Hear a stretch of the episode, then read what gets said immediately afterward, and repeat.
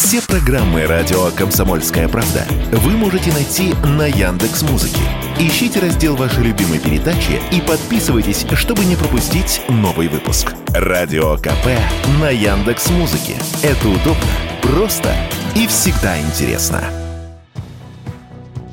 За прошлый год доля кредитов, погашенных россиянами досрочно, выросла вдвое. Если в 2021 и 2020 годах раньше срока выплачивалось менее 0,1 от всех потребительских займов, то в 2022 показатель достиг почти 20%. Об этом сообщают «Известия». По данным Бюро кредитных историй Скоринг-Бюро, выплаченных досрочно ипотечных кредитов тоже стало больше. В отдельные месяцы в 3-4 раза по сравнению с предыдущими годами. Правда, по сравнению с потребительскими кредитами показатель гораздо скромнее – около 2% в отдельные месяцы. Почему многие россияне пересмотрели свой подход к выплате долгов, мы спросили кандидата экономических наук, финансового аналитика Михаила Беляева. Особого реального роста дохода у населения нет.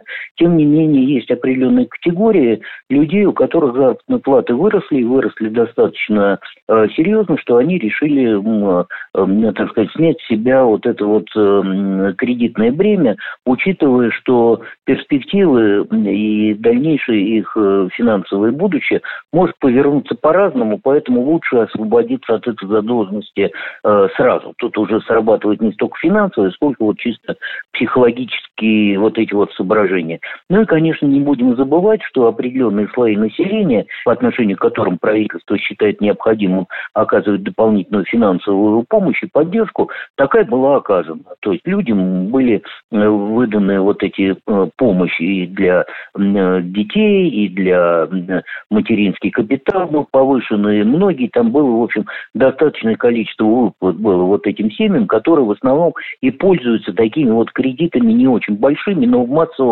массовом порядке. С другой стороны, ранняя выплата займов может означать и другое, добавил аналитик. Возможно, гражданин готовится занять еще больше. Это вот банковский подход, что рассчитывается предельная кредитная нагрузка на одного человека, и тот, понимая, что, может быть, ему целесообразно взять кредит еще один, такой более крупный, и решать.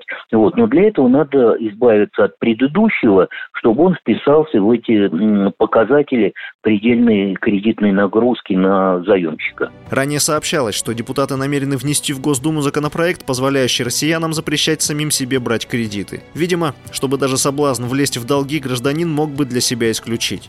Предполагается, что механизм будет работать через портал госуслуг. Включаешь самозапрет, и он автоматом попадает в Бюро кредитных историй.